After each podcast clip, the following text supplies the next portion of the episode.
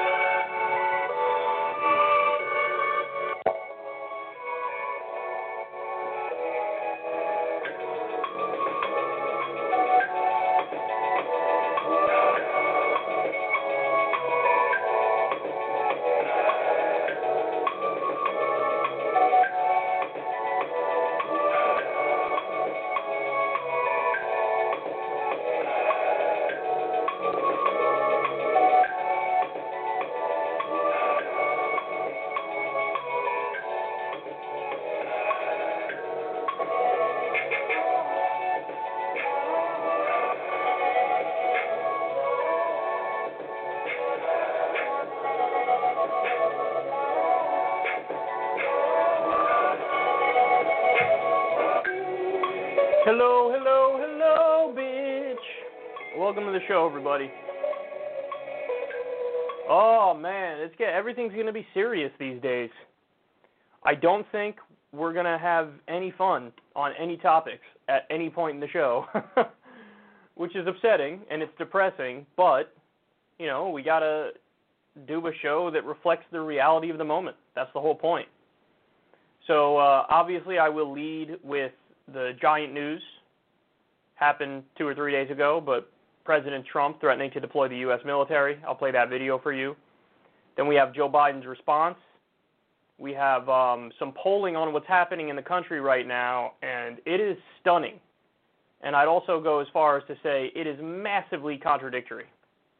Just nothing but a pure contradiction slap in the face. Pat Robertson breaks with Donald Trump and doesn't agree with what he's doing, which is wild to see. Um, Tucker Carlson has been working overtime to defend the police, and uh, Media Matters put together an amazing clip of what happens when you have his commentary spliced together with the thousand instances of police violence we've had in the past few days. So there's a lot of stuff to get to. Um, let's go ahead and get started. President Trump threatened to deploy the U.S. military on the streets of America to stop demonstrations. Now, he says, no, no, I just want to stop the looters. I don't want to stop the peaceful protesters. I'm with the peaceful protesters. But if you believe that that's the case, I have a bridge to sell you. Because Trump gassed peaceful protesters near the White House in order to clear a path so he could do a photo op in front of a church holding a Bible. In order to get this picture, he gassed peaceful protesters. Now, that's not an opinion, that's not up in the air, there's not multiple interpretations of it. That's exactly what happened. We have it on camera. So, the guy who just gassed peaceful protesters is somehow going to bring in the military, and the military will differentiate between the peaceful protesters and the looters and the rioters. I don't buy it. In fact, you talk to anybody in the military, or I shouldn't say anybody. You talk to many people in the military, and they will tell you, I've been trained to kill. My job is to kill. And now you want to deploy me on the streets of the U.S. to do something that's not in my job description, that I haven't been trained for, that I'm not equipped for, that I shouldn't be doing. So obviously, this is, uh, you know, a giant issue, and I want to go ahead and show you part of his speech that he did before he had the peaceful protesters gassed, and then also you'll see some of the photo op. Let's take a look.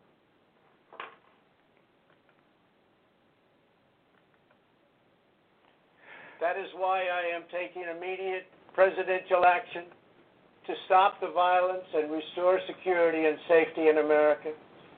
I am mobilizing all available federal resources, civilian and military, to stop the rioting and looting, to end the destruction and arson, and to protect the rights of law abiding Americans, including your Second Amendment rights. Therefore, the following measures are going into effect immediately. First, we are ending the riots and lawlessness that has spread throughout our country. We will end it now. Today, I have strongly recommended to every governor to deploy the National Guard in sufficient numbers that we dominate the streets. Mayors and governors must establish an overwhelming law enforcement presence until the violence has been quelled. If a city or state refuses to take the actions that are necessary to defend the life and property of their residents, then I will deploy the United States military and quickly solve the problem for them. I am also taking swift and decisive action to protect our great capital, Washington, D.C. What happened in this city last night was a total disgrace. As we speak, I am dispatching thousands and thousands of heavily armed soldiers, military personnel, and law enforcement officers to stop the rioting, looting, vandalism, assaults, and the wanton destruction of property. We are putting everybody on warning. Our 7 o'clock curfew will be strictly enforced. Those who threaten innocent life and property will be arrested, detained, and prosecuted to the fullest extent of the law. I want the organizers of this terror to be on notice that you will face severe criminal penalties and lengthy sentences in jail. This includes Antifa and others who are leading instigators of this violence. One law and order, and that is what it is. One law. We have one beautiful law. Police have to run about a block of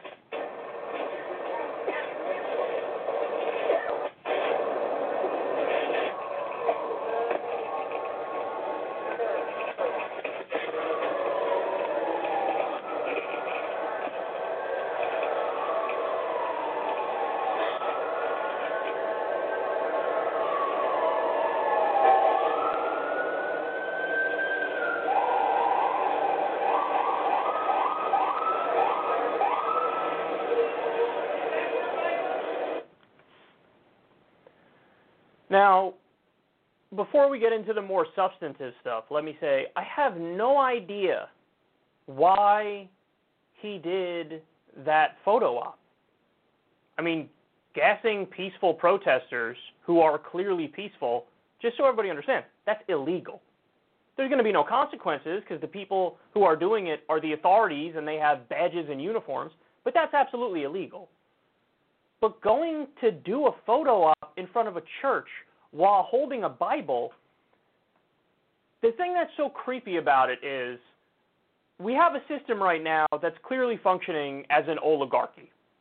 So we have an oligarch, authoritarian theocrat now. It's like he's trying to, you know, become every negative political label that exists.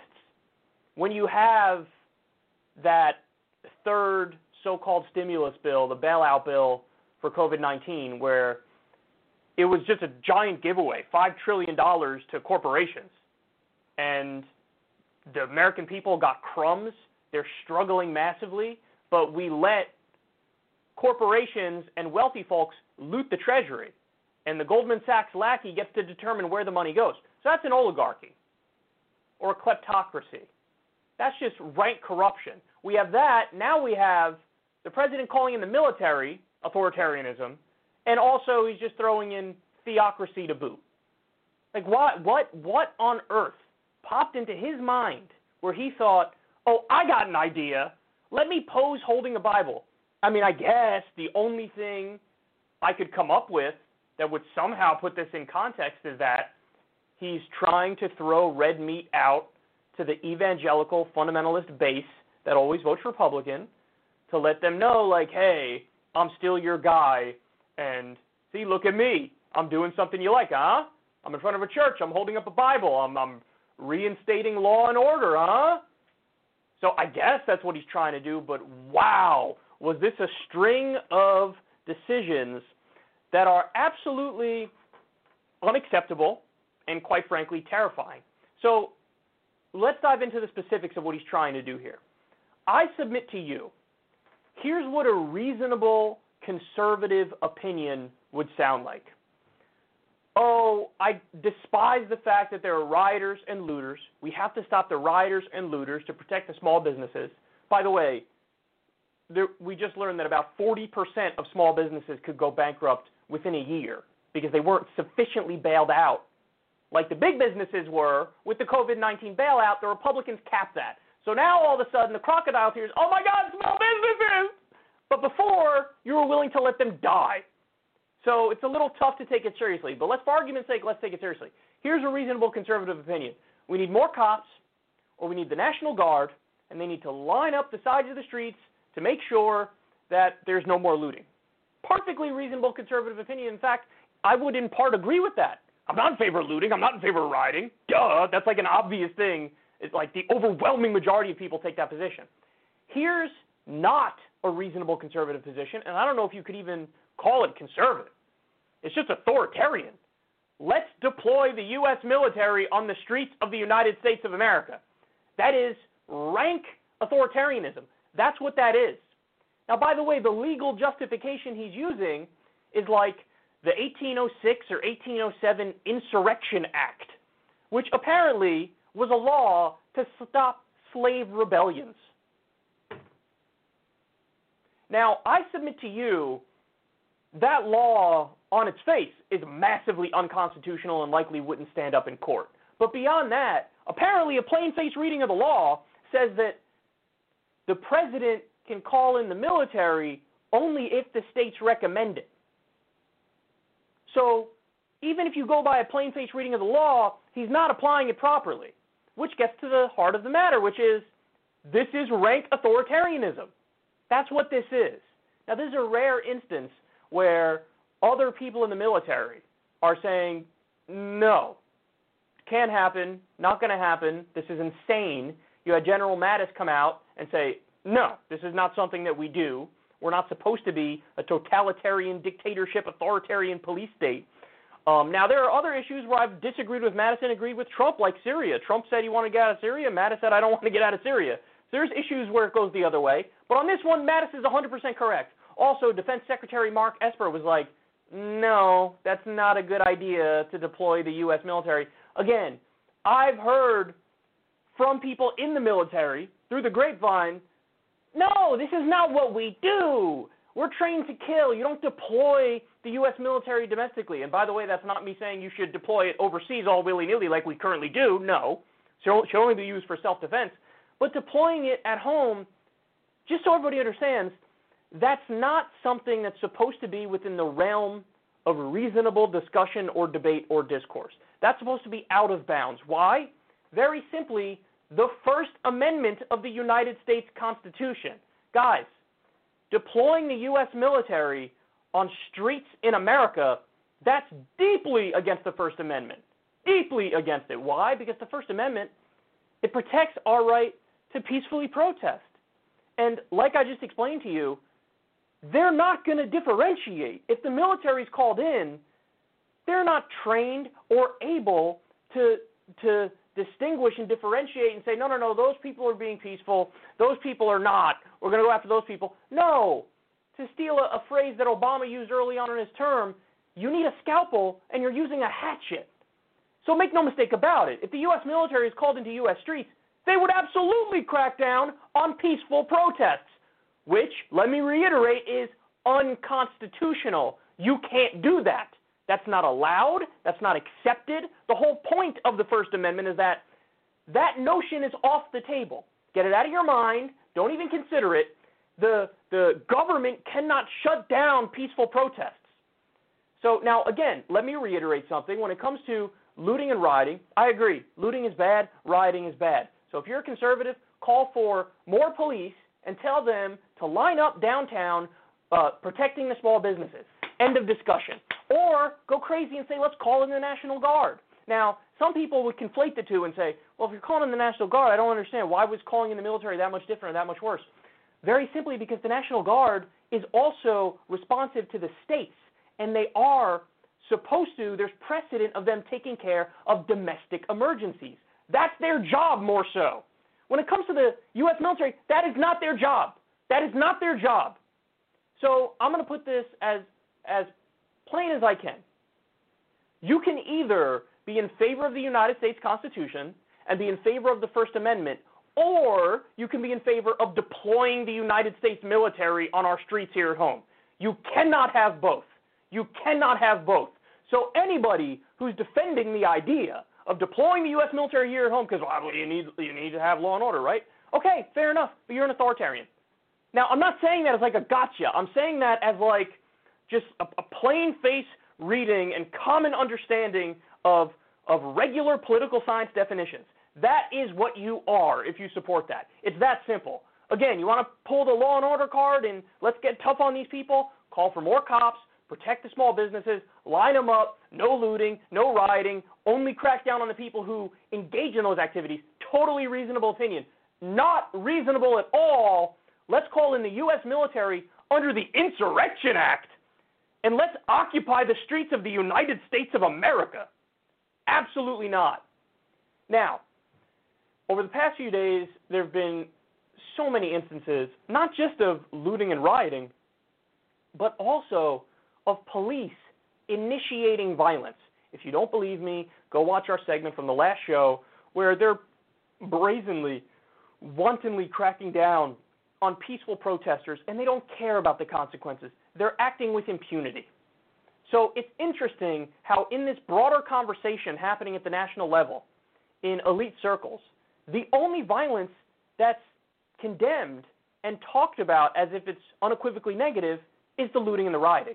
Now, again, I just said I agree, looting and rioting is bad. But why are we not also talking about the state violence? Violence is not magically more legitimate or on a higher moral plane because it's done by somebody with a uniform and a badge.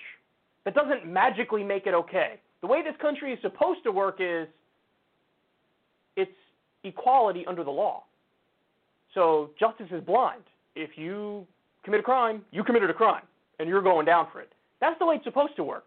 The way it works in reality is exactly what we saw like in the Zimbardo prison experiment, where you had people dress up, hey, these people are guards, these people are prisoners, and let's see what happens if we just let them loose for a couple weeks.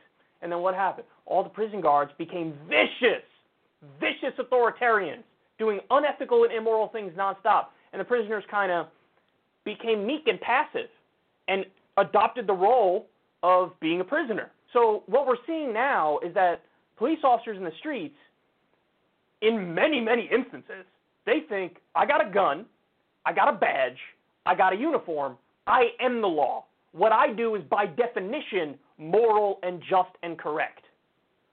And they got nothing to say about that kind of violence. I haven't heard Dickie McGee's acts about that kind of violence, which is interesting because I think if it was right wing protesters, like the Michigan protesters who went there armed at the Capitol calling to open up the economy, I think that if there was any kind of violence against those protesters, oh my God, the conservatives would be up in arms. They'd be absolutely losing it.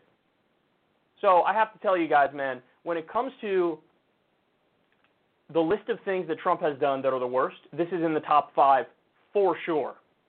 For sure. You can't willy nilly on a random Monday because you see a couple riots happening across the United States come out there and say, you know, I kind of disagree with that whole First Amendment thing. Wouldn't it be great if we totally ignored that? That's not supposed to be on the table of things that are acceptable.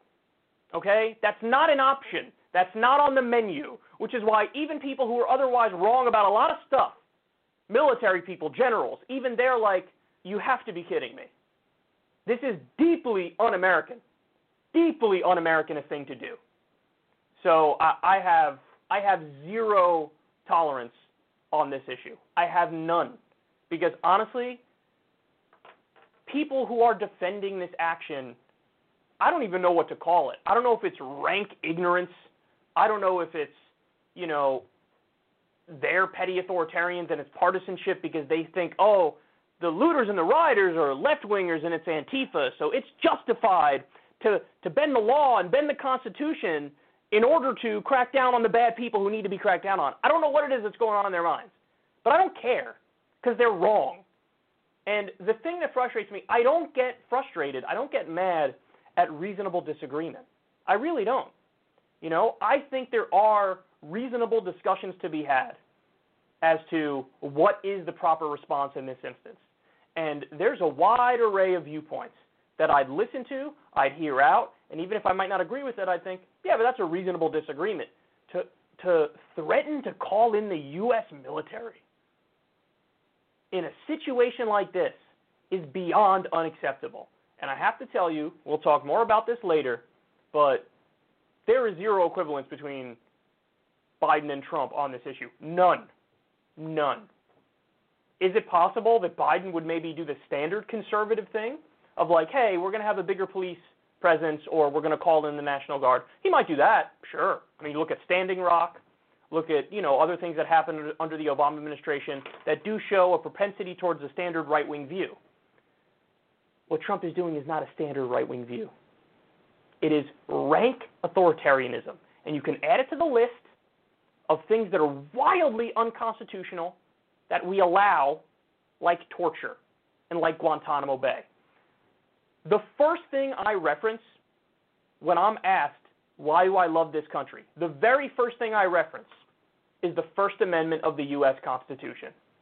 We are unique in our case law and our history and our repeated defense of free speech, freedom of religion, and free protest. We are unique in the world in how good we are on those issues. You send in the U.S. military to quell demonstrations, you even threaten it with the Insurrection Act? No. Totally unacceptable. I think it's a game changer. I think this. I was 98% sure I'm not going to vote for Biden because I did the calculation and I said he doesn't meet my standards. I've already loosened my standards twice. I might loosen it three times because I cannot sit by while Trump threatens the First Amendment of the U.S. Constitution. Think of the precedent this sets. And as somebody told me, okay, let's say Trump doesn't do it this time and he just threatened to use the Insurrection Act. What happens the next time? What happens the next time? See, Trump has something that Biden doesn't have, which is I call Biden a predictable evil. I know exactly what he's going to give us. I know the exact kind of status quo nonsense he's going to shove down our throats. But Trump, every now and then, throws in a curveball of unknown evil. Like when I woke up one day and uh, I learned we assassinated a top Iranian general and we're on the brink of war over freaking night.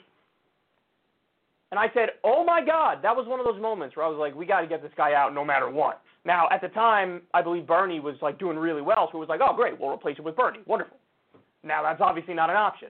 But like that was one of those instances when I was like, no, no, no, no, no, no, no, no, no, no. There's zero equivalence between this dude and anybody else. Like zero. That is, you assassinated a top Iranian general willy nilly, as if that's a thing that should or can happen, or you don't. They don't even understand the consequences of their actions. This is another one of those moments, and I'm not even the slightest bit overstating it. You do not threaten to deploy the U.S. military on U.S. streets. Period. Period. You don't do that.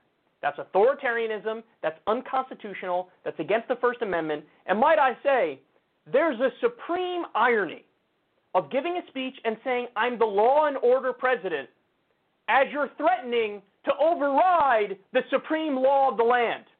Trump is threatening to break the law because it is unconstitutional to send in the U.S. military and deploy them on U.S. streets for a job they're not supposed to do, not capable of, and would end up effectively silencing all protests and demonstrations. It's the same irony of police brutality sparks these protests and riots and looting and all that stuff, and the response from the police is more police brutality. Oh my God, police brutality is so bad. Everybody get out there in the streets, and the police go, "Let's. I can't wait to prove you guys right and be more violent." That's exactly what's happening. That's exactly what's happening. And the law and order president, Donald Trump, is saying, I will break the supreme law of the land and deploy the U.S. military on U.S. soil. It's a game changer. I went from 98% sure I'm not going to vote for Biden to now I'm 50 50. I don't know what the hell I'm going to do. Because this I cannot stand. This I cannot abide. This is not just normal, regular, schmegular bad. This is next level.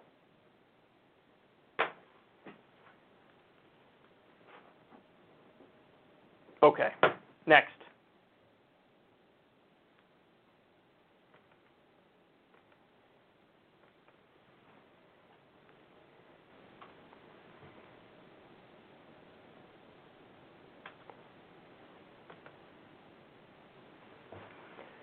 So Joe Biden responded to Trump um, when Trump threatened to use the military against U.S. citizens. Let's see what he had to say.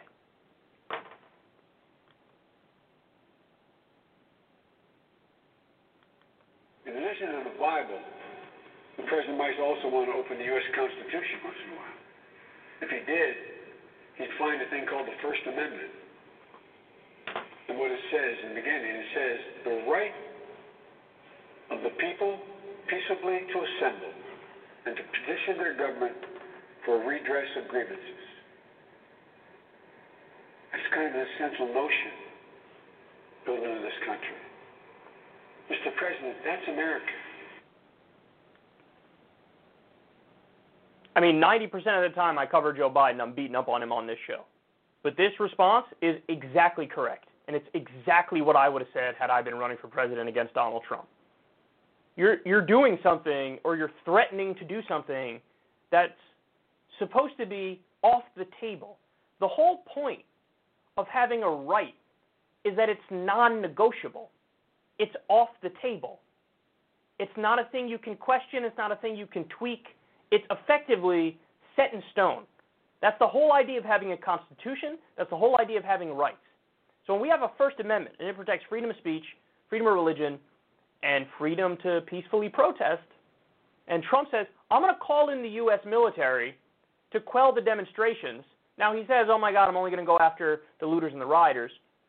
That's nonsense. We just saw him gas peaceful protesters to do a photo op. That's how much he cares about not going after peaceful protesters, is that he just did it to get a photo op with the Bible.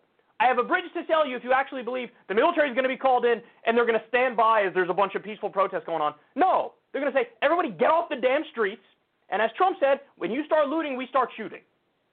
So he's threatening to declare war on the United States of America. That's what this is. It's the death of the First Amendment. It's a police state. It's an authoritarian action. I know that you got a bunch of idiots on the Democratic side who are insanely hyperbolic and they've been wrong about everything to this point. They freaked out about things that were made up, like Russiagate. And the problem is, it's the boy who cried wolf. They already blew their outrage load, and then here we are, and now nobody believes them when they say, "Oh my God, this is like different." Well, no, no, no. See, I have been clear all along. I've called out the BS when there has been BS on the Democratic side. I was against Russiagate. I'm against the fake scandals, but I'm here to tell you this one is different. You do not threaten to deploy the U.S. military on U.S. streets. Period. That is deeply against the First Amendment. That's deeply unconstitutional. That's totally unacceptable. It's not supposed to be in the realm of discourse. This is why you have even people who I otherwise disagree with on almost everything, like James Mattis and, and Mark Esper, the defense secretary. They were like, uh, no. Think about that. The defense secretary, who's part of the administ- Trump administration, undermined Trump and was like, I, that's, no, this is crazy. Like, that's insane.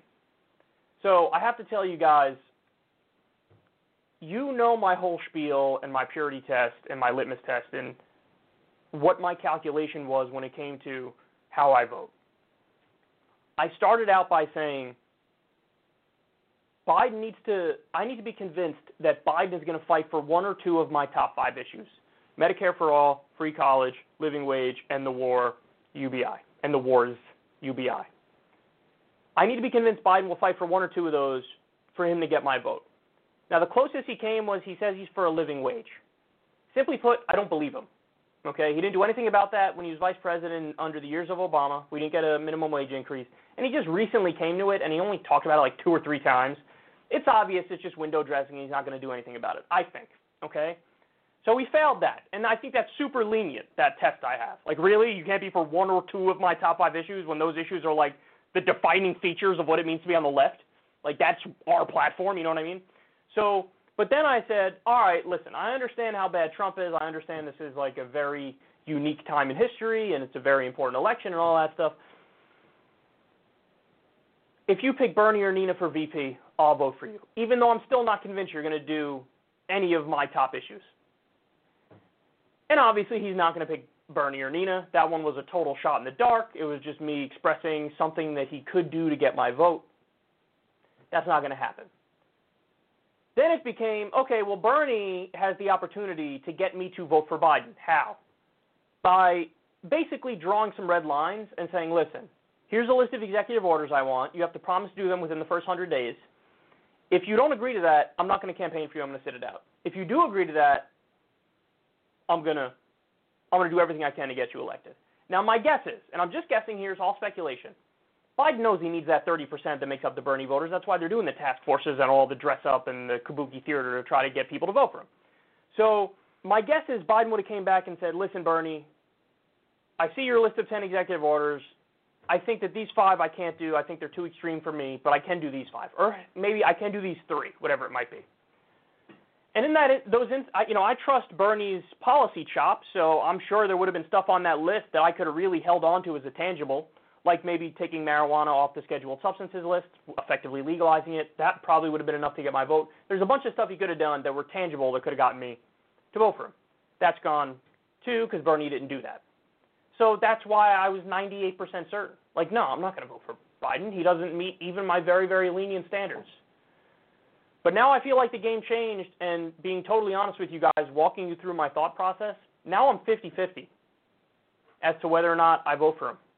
And the reason I say that is it actually may be the case that the stakes are this guy is against the First Amendment of the United States Constitution and wants to effectively eliminate it by deploying the U.S. military on U.S. soil. That's Trump.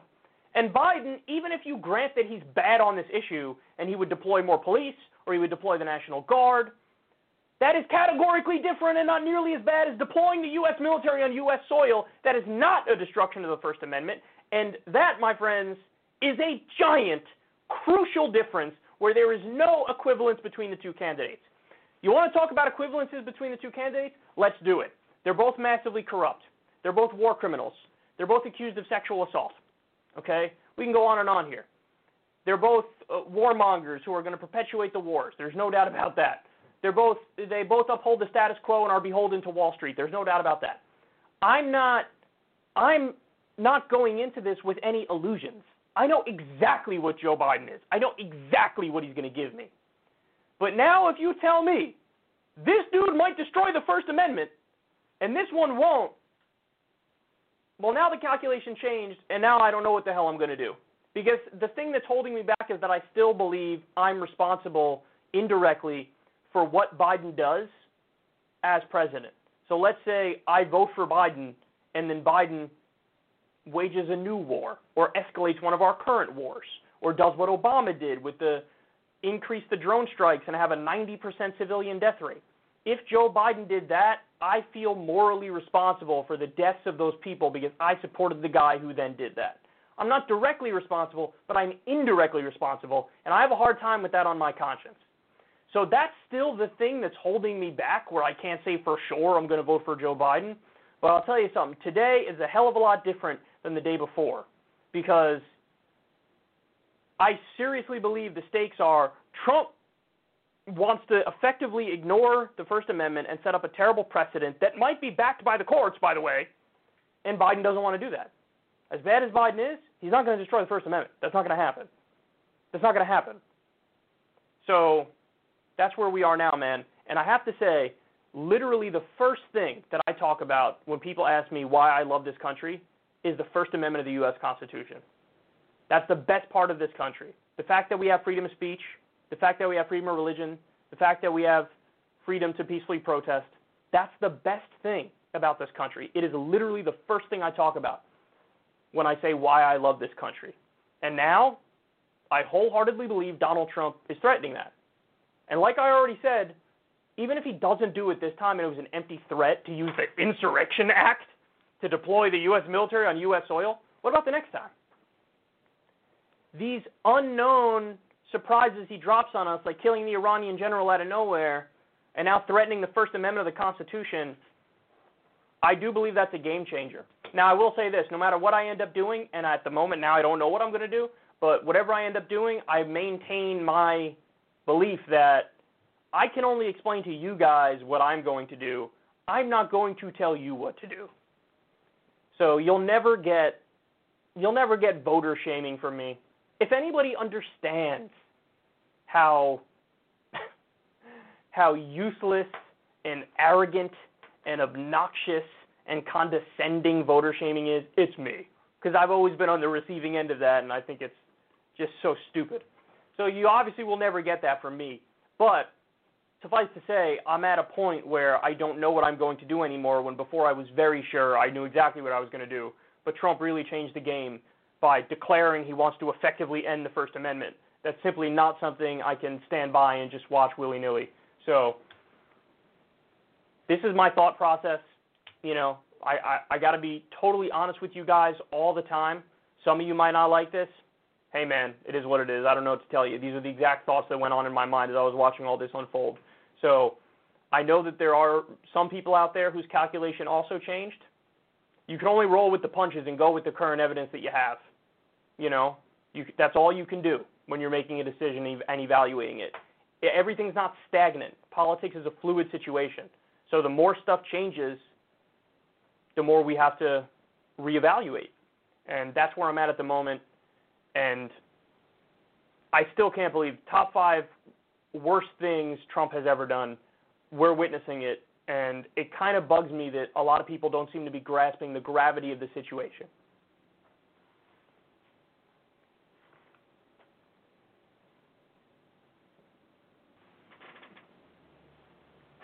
Okay, next. So Joe Biden gave a speech in the wake of the killing of George Floyd, um, and he instantly shoved his foot in his mouth. He instantly shoved his foot in his mouth. Watch this.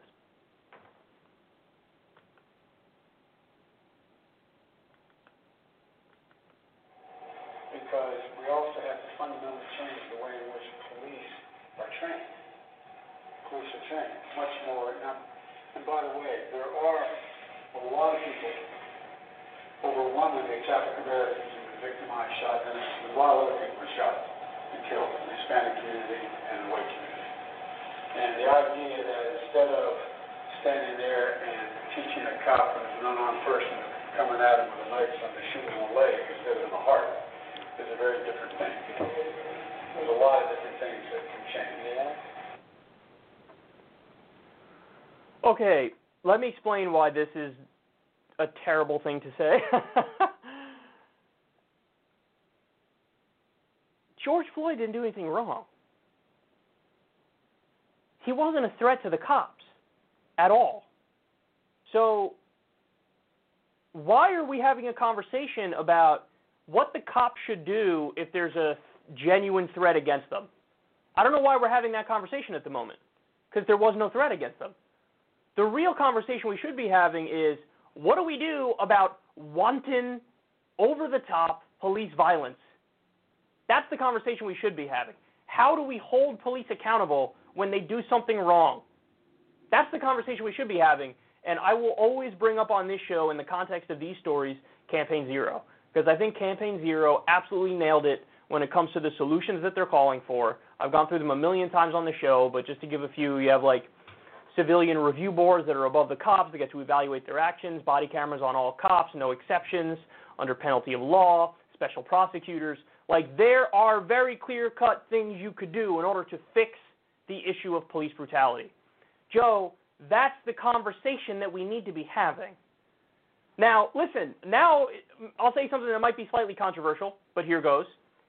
In a situation where there's somebody who's a genuine threat to an officer, does it make sense to shoot them in the leg instead of killing them and shooting them in the heart or the head or whatever? Yes. Yes. So it's not that I, I don't think that what he's saying is necessarily wrong. I just think he's having the wrong conversation. And to have the conversation about the legitimate use of police force in this moment obfuscates the issue that we're having right now, which is that's not the conversation. The conversation is what do you do when there's wanton police violence and there's no accountability and they're the thugs and they're the criminals? What do you do in those instances? What do you have to say about that issue, Joe? And see, that's the point. The point is, I think like an old school kind of Democrat, a neoliberal corporatist, a status quo defender, they're unable to even admit that there are instances of cops flat out being the bad guy.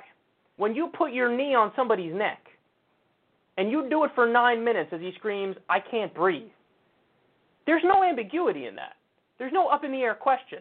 The conversation isn't let's talk about legitimate police use of violence. That is an illegitimate use of violence.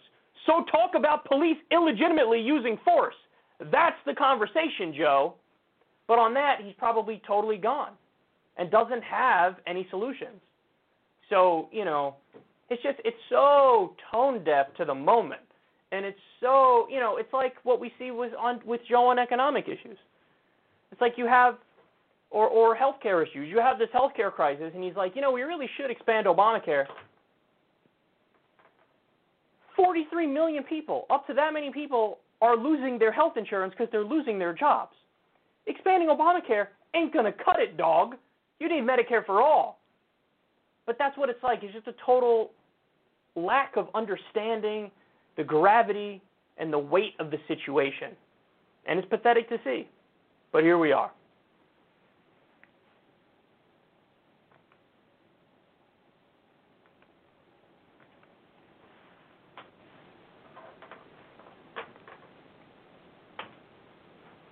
Okay, next.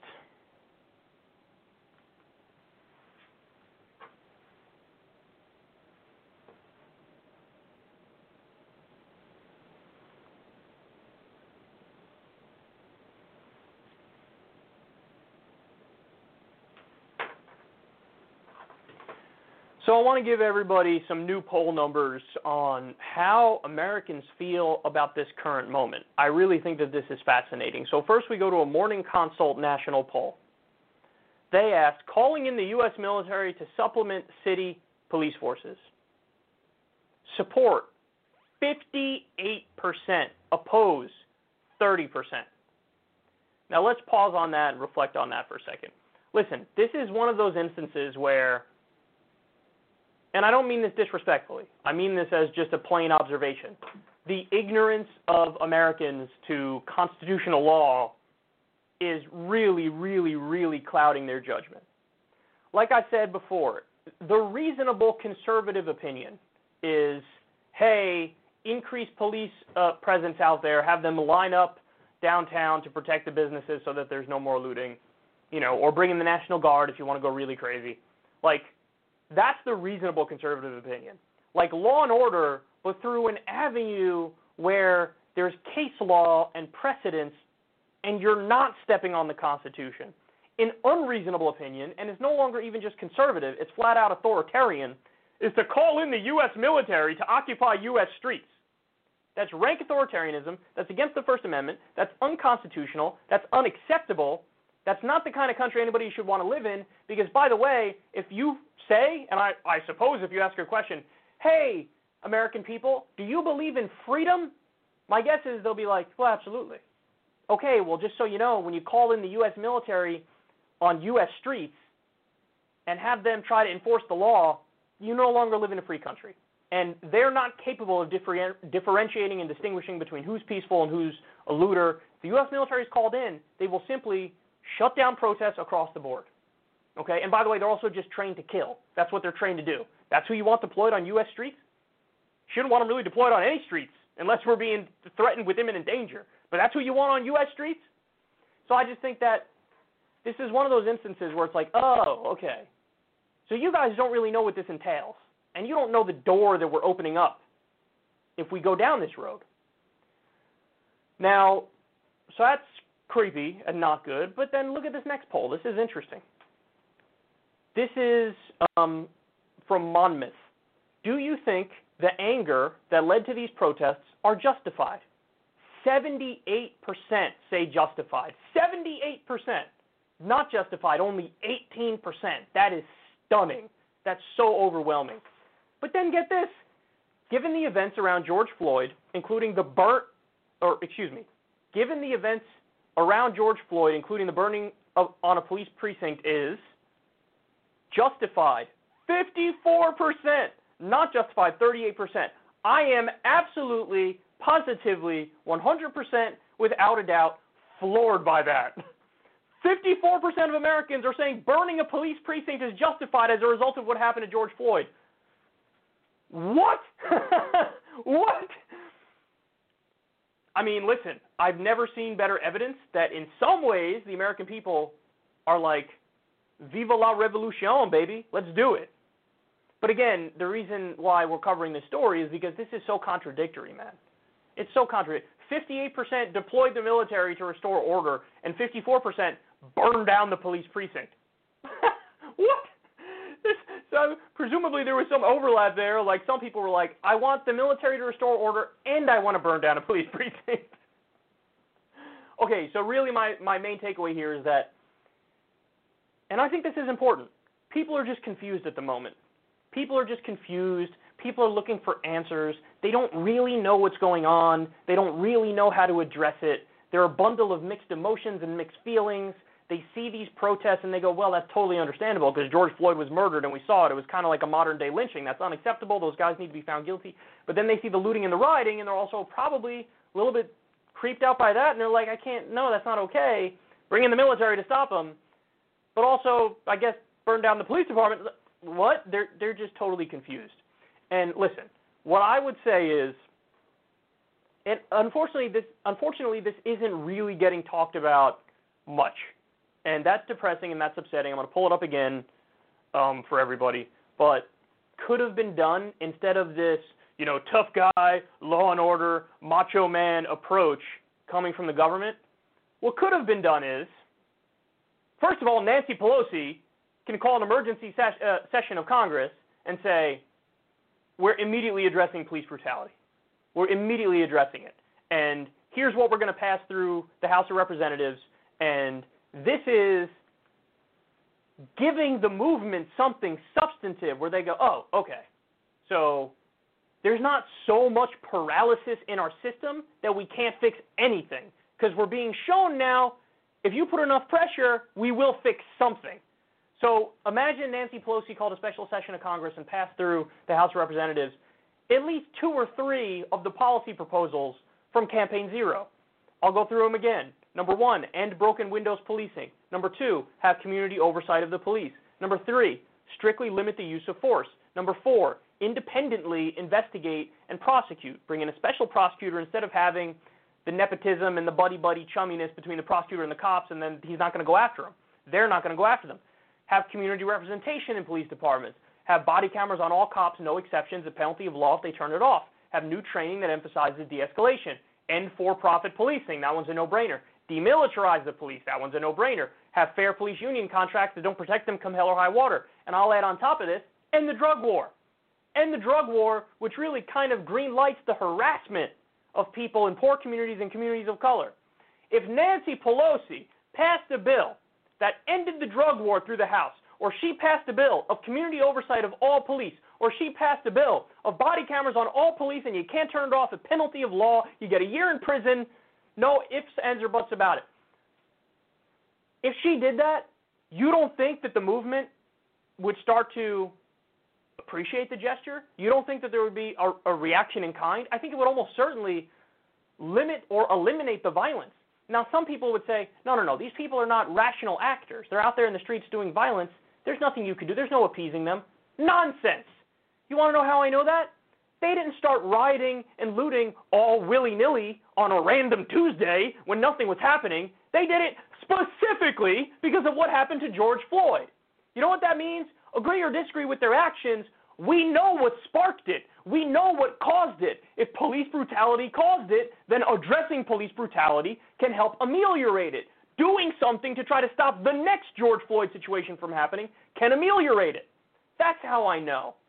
Don't buy into this nonsense of like, oh, it's just random mob violence that can't be controlled in any way, shape, or form, and it's just amorphous anger and people who are, you know, misfits and rejects of society. Nonsense. There absolutely is a way to quell the current situation, but nobody's thinking rationally about it, and also our government is so corrupt and so useless that they're incapable of even beginning to have that conversation. Nancy Pelosi's response to Trump was to hold up a Bible and give her own speech and quote from the Bible to try to burn Trump. Do something substantive. Do something substantive.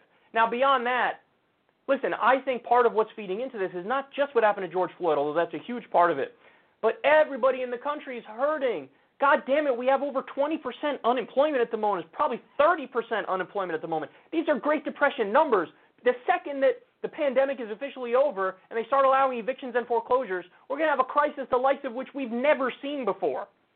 So if you want to address people around the streets for a variety of reasons, but God damn it, you need to do a UBI and you need to do Medicare for all. You have to do it now. You have to do it now. So this is how you substantively address it. Instead, what did they do? The Democrats are doing their little kabuki theater pretending, oh, look, I'm marching with some protesters. Aren't I great? No, you didn't do anything to fix it. No, you're not great. And what is Trump doing? Let me call in the U.S. military and destroy the First Amendment and deploy the U.S. military on U.S. streets. Hell no. Hell no. So, listen, those are the answers, but people are not talking about the answers. Now there's just debates about, well, what about the protest tactics and looting and rioting and all that stuff, and what should the government do in response to stop that? So now the conversation is not about how do we ameliorate the underlying ills that led to this. The conversation is just how do we stop this? And the answer the government's using now is brute force. The United States government is having a crisis of legitimacy. You don't respond to that with further illegitimate actions. There was a protest sparked by police brutality, and the police response was more police brutality.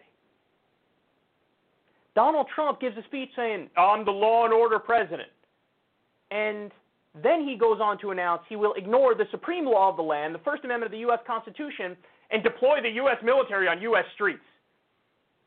You can't be the law and order person and then say, I'm against the Constitution, which is effectively what he said. You're responding to a crisis of legitimacy by saying, oh, we're totally illegitimate. That's what we are.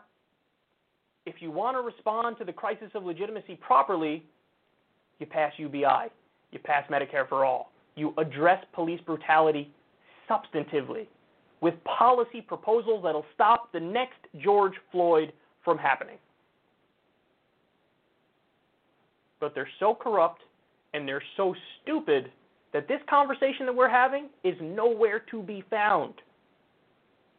And unfortunately, think about the fact that people watching the current political moment, they have to turn to an idiot loudmouth YouTube host to get some truth on the matter. That's how far we've fallen. Let me go listen to the YouTube guy in order to get some sense on this. I take no pride in that, and I feel no joy in that. We got to get these ideas out there. We have to fix it. And unfortunately, the people are proving now we don't have the paralysis anymore. We've shaken off the chains, and we're no longer buying into the propaganda. We're out there in the streets. But Trump and the Republicans and the Democrats, they're still in paralysis mode because they're both corrupt and stupid.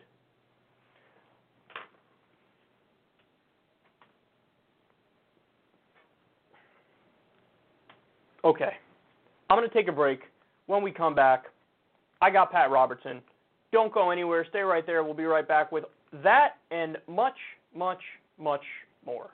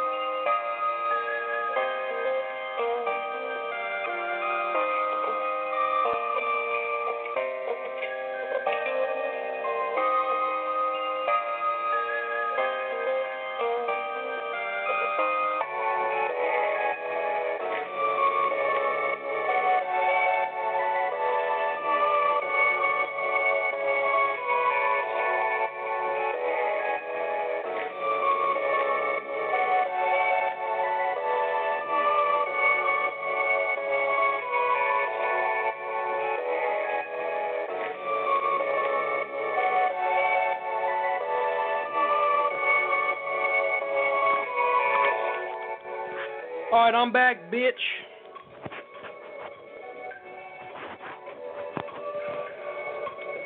I'm back and I'm just getting started.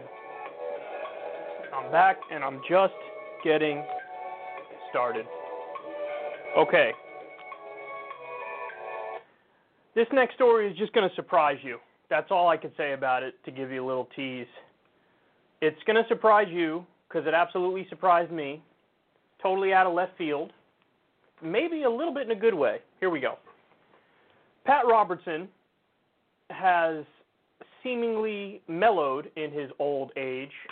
Um, I don't know how old he is now, but I think he's about 107. And you know, when he was 103, he was a hard ass. But now he's 107, and he's like, you know, I think I'm going to become a little bit less conservative. So uh, here he is. He turned on Trump over what he's doing about protests and riots.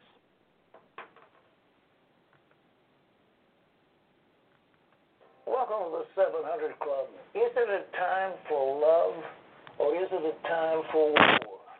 You know, there's a purpose of everything under heaven we read in the Bible, and there's a time, and it seems like now is the time to say, I understand your pain. I want to comfort you. I think it's time we love each other. But the president took a different course. He said, I am the president of law and order. And he issued a heads up. He said, I'm ready to send in military troops if the nation's governors don't act to quell the violence that has rocked American City. Matter of fact, he spoke of them as being jerks. You just don't do that, Mr. President. It isn't cool. Wait, what was that part? Hold on. I'm ready to send in military troops if the nation's governors don't act to quell the violence that has rocked American City. Matter of fact, he spoke of them as being jerks. You just don't do that, Mr. President. It isn't cool. Well, the question is, does the president have the authority to call out the troops? Uh, what, what do we have? The Posse Comitatus Act? I mean, how do you do it? You've got to go all the way back to pre-Civil War days to find an ordinance to give him that authority. Love one another, the Bible says. God is love, and he that lives in love lives in God, and God in him. We've got to love each other. We just have to do that.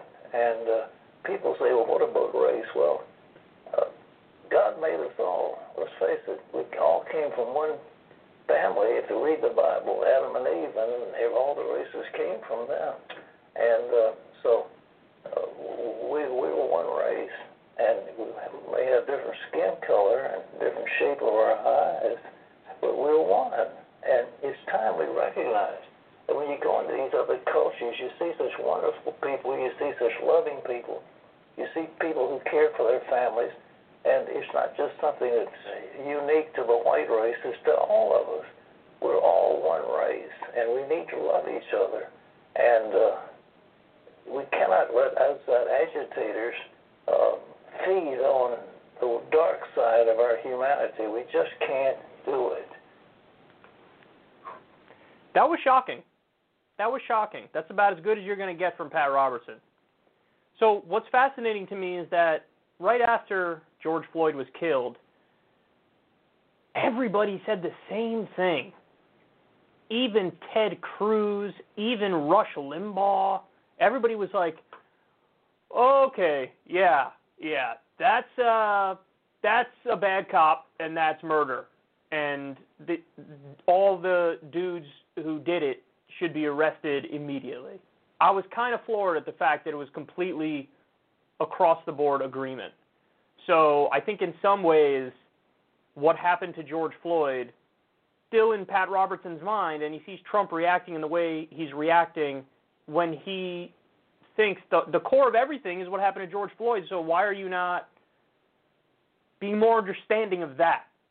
That's what it strikes me like he's trying to get at here. But what I find interesting is the way in which he turned on Trump. Because the first thing he brought up is basically the argument that if there was ever a time to sound presidential and unifying, it's right now. So, in other words, in a moment like this, you don't fan the flames of the disagreements, you don't unnecessarily crack down. And that's what he's doing. So Pat Robertson wanted Trump to sound like presidential and unifying, and Trump sounded more divisive, which gets to a key point that I've been telling you guys for a long time, which is in relatively standard times, the role of populist bomb thrower is actually really popular. But when you're in a national crisis, and now we have multiple national crises, all of a sudden populist bomb thrower appears petty. And it appears like not prepared for the moment, not like a calming, steady hand of leadership. So it's interesting that that now even Pat Robertson is at the point where he's like, I don't know, dog. And then he right, rightly points out, well, you just you don't do that. You don't send the military into the United States of America. And in order to find some legal justification, he had to go all the way back to the 1806 or 1807 Insurrection Act, which was to put down slave rebellions. Like that's what you're going to do. This is what you're going to do.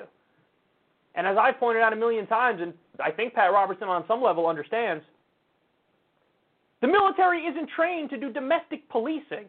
They're not trained to differentiate between who's peaceful and who's a rioter or looter or whatever. This is an instance of you're supposed to be using a scalpel and you're going to use a hatchet. These people are trained to kill. They're not supposed to be deployed domestically ever. You shouldn't even deploy them overseas unless it's absolutely vital and necessary in a case of self defense, but definitely shouldn't deploy them domestically. They're saying, no, don't do that. Uh, General Mattis was like, what, are you crazy? Absolutely not. Uh, Defense Secretary Mark Esper was like, no, this isn't an option on the table. This isn't a thing that's okay. This is like anathema to everything we're supposed to believe in. It's against the First Amendment. It's against the Constitution. And now we're at the point where even a theocrat like Pat Robertson, notice the photo op with the Bible didn't make Pat Robertson go, oh, good, he's doing it for Jesus. Pat Robertson was still like, well, hold, hold, hold. You're going to send the military into U.S. streets? You're going to send the military? You're going to give a speech talking about law and order? Come on, man. Come on. Krystal Ball made an interesting point about this on Joe Rogan's podcast. She said, I know it sounds corny, but imagine if instead of Trump calling the press conference and doing the law and order thing and I'm going to send the military to crack down, imagine he went out there and he took a knee. And then, I don't know, you do it for the full nine minutes, she said, like the police officer did to George Floyd. And then he gets up and he says, I stand in solidarity with all the protesters. What happened to George Floyd was wrong. We want to see justice brought in that case. All of them have been charged. But more importantly, we want to stop the next George Floyd situation from happening, which is why I'm proposing the National Police Reformation Act or something. And in it, you put some of the Campaign Zero ideas that I keep harping away on on this show. Body cameras on all police, no exceptions, can't turn them off under penalty of law. Civilian review board, special prosecutors in all instances of police brutality. Imagine Trump proposed a piece of legislation that had like two or three pieces of really strong police reform in there. And he took a knee, he said solidarity with the protesters, and then he says, here's what we're going to do. I think you're out of your mind if you think that wouldn't impact the protesting and the rioting. First of all, 98, 99% of the protesters are peaceful anyway. It's only 1 or 2% that are that are not peaceful. Okay, but beyond that, it would absolutely quell the violence. You know how I know that? What led to the violence in the first place? Police brutality. It's not like people randomly decided, let's on a random Tuesday, let's go burn everything down. Nobody did that. It was directly sparked by the police brutality. So you know how you address that? By doing legislation against police brutality. People don't have fucking cinder blocks where their head is supposed to be. They're not that unreasonable. So do that and watch what happens, and it would have worked out. And then, of course, we can get into what you really should do is get to the root of what's causing economic despair and degradation as well, which is we're in a new economic depression. We have COVID 19. You need UBI. You need Medicare for all. They haven't done that. But all he needed to really do, I think, to quell a lot of this, take a knee and then say, hey, here's the reform that I'm proposing. But he didn't do that. He went in the other direction, and it's only going to make it worse. And it's also deeply unconstitutional and un American. And here we are. Even Pat Robertson turned on you, bro. He was your boy. so here we are. Um, very rare. I think in Pat Robertson's entire history, I've agreed with him two or three times. I think one time he randomly said like we should legalize marijuana. Everybody was like, "What? Pat Robertson said that?" And then there was like one other time where he was like sympathetic to trans people, and everybody was speculating like, what, what's going on, bro? What, why, why are you all of a sudden sympathetic to trans people? Because he's obviously vicious towards gay people. So it's like, it's just strange. But anyway, um, this is an area where I think he's correct, and I'm not big on the whole like, oh, you need to sound presidential, you need to sound unifying. So that's not my criticism. My criticism is more you cannot send the U.S. military or even threaten to send the U.S. military into U.S. cities. That's beyond the pale and unconstitutional.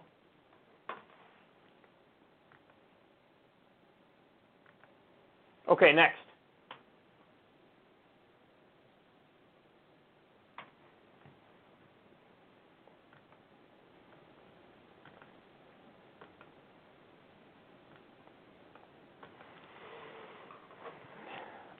I really, really like this video put together by Media Matters. Credit to them for putting this together. This is this is such an amazing compilation of what Fox News is saying now about peaceful protests, now that there's some riots out there, and what they said previously about peaceful protests. Namely, when Colin Kaepernick peacefully protested about the issue of police brutality. So let's see how quickly they flip when they see, hey, there's actually some people out there who are quite unreasonable in how they want to address this. Colin Kaepernick was reasonable. So let's see you flip your standard in an instant.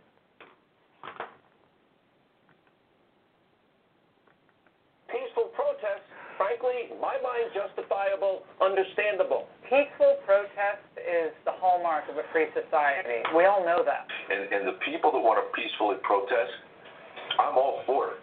I'd be out there protesting too. You did own a professional football team. What would you do with Colin Kaepernick? I don't think I'm going to tell you what I do. You don't stand up in the middle of our workplace and start creating chaos because we get fired. But they're not creating chaos. That's chaos. So why is this a big deal? Why is it in the end dangerous for this country? These acts of protest are beyond disrespectful. Uh, he's trying to make a point, but I don't think he's making it the correct way. I think what he's doing is very bad for the spirit of the country. Just because something is legal doesn't mean you ought to do it. Colin Kaepernick gives money to terrorists using the excuse of Black Lives Matter or some other issue that they, they probably haven't even read up on. They just repeat whatever Colin Kaepernick says on any given day. So look at look at the people he's donated money to. These are radicals in many cases, very anti-American, uh, ethnocentrically racist black organizations, and again built on a lie. It is a myth that police are brutalizing black people at some epidemic rate. He acts like he's standing up for Black Lives Matter. There was one, I don't know, I've never been able to confirm this. I looked earlier today that he might have converted to Islam in the off season. So what are these protests really about? Well, some players claim their core complaint is police brutality. In which case, fine, protest that. Learn the facts, make your case, propose solutions, run for office, try to make the country better. But no, that's too hard. It's easier to follow the demagogues and attack America itself.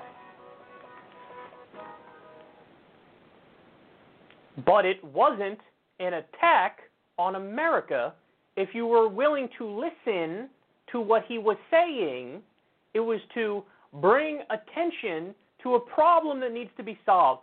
See, and, and I think this is such a disingenuous argument when people use it on the right or the left whenever people try to, you know, categorize criticism as, oh, you just don't like the country. No, because inherent in the criticism is the idea that I would like to make the country better. So if you're trying to make the country better, presumably you like the country enough to try to change it, to try to fix it. It's like, you know, you're a parent and your kid is doing crack behind an Arby's, and you criticize and you say, we're going to get you some help and you're not going to do this anymore. Nobody would respond to you and say, Well, I guess you don't like your kid then. I'm trying to help my kid. I'm trying to help my kid. By the same token, when I peacefully protest, I'm trying to help the country. I'm criticizing because I want to fix it. I forget who said it. It might have been Thomas Jefferson, but dissent is the highest form of patriotism. But since it's it's such a partisan, convenient, weaselly little shit of an argument to be like, well, the reason why Colin Kaepernick is protesting the American flag is because he doesn't like America, and that's why he's doing it. Are you really intellectually satisfied with that answer? If there are people out there that are intellectually satisfied with that answer, I want to be nice to you. I want to be kind, but in all seriousness, you're just not that smart. Like you really think that? I, was- like I'm going to kneel because I hate America. He's trying to improve the country. That's what he's trying to do. That's the whole point. That's the whole point. So, look at the hypocrisy. So now that there's looting, now that there's rioting, and let me be clear by the way, I'm against looting, I'm against rioting. I don't think it's I think it's counterproductive and I also think it's immoral. There's a bigger, you know, conversation to be had about ethics and and and property damage and all that stuff. That's a thing we're not going to get into at the moment. My position on violence is it's only okay for self-defense. But put that aside for a second. Now that there's rioting, now that there's looting, Fox News going, I don't, I don't, understand, bro. Why are you rioting and looting? You stop the rioting and looting. Why, why don't you peacefully protest? If you peacefully protest, I totally agree with you, bro. I totally agree with you. You peacefully protest, bro. I'd be out there marching with you, bro.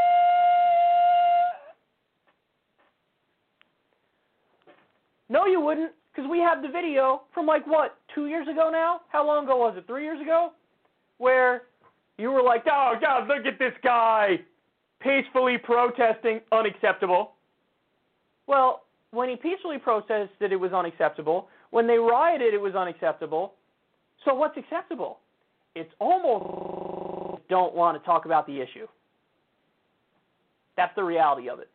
You just don't want to talk about the issue because you don't think there is an issue. So they're they're just such hacks. I'm floored at even me at this late date. I'm I'm floored at how big of hacks they are.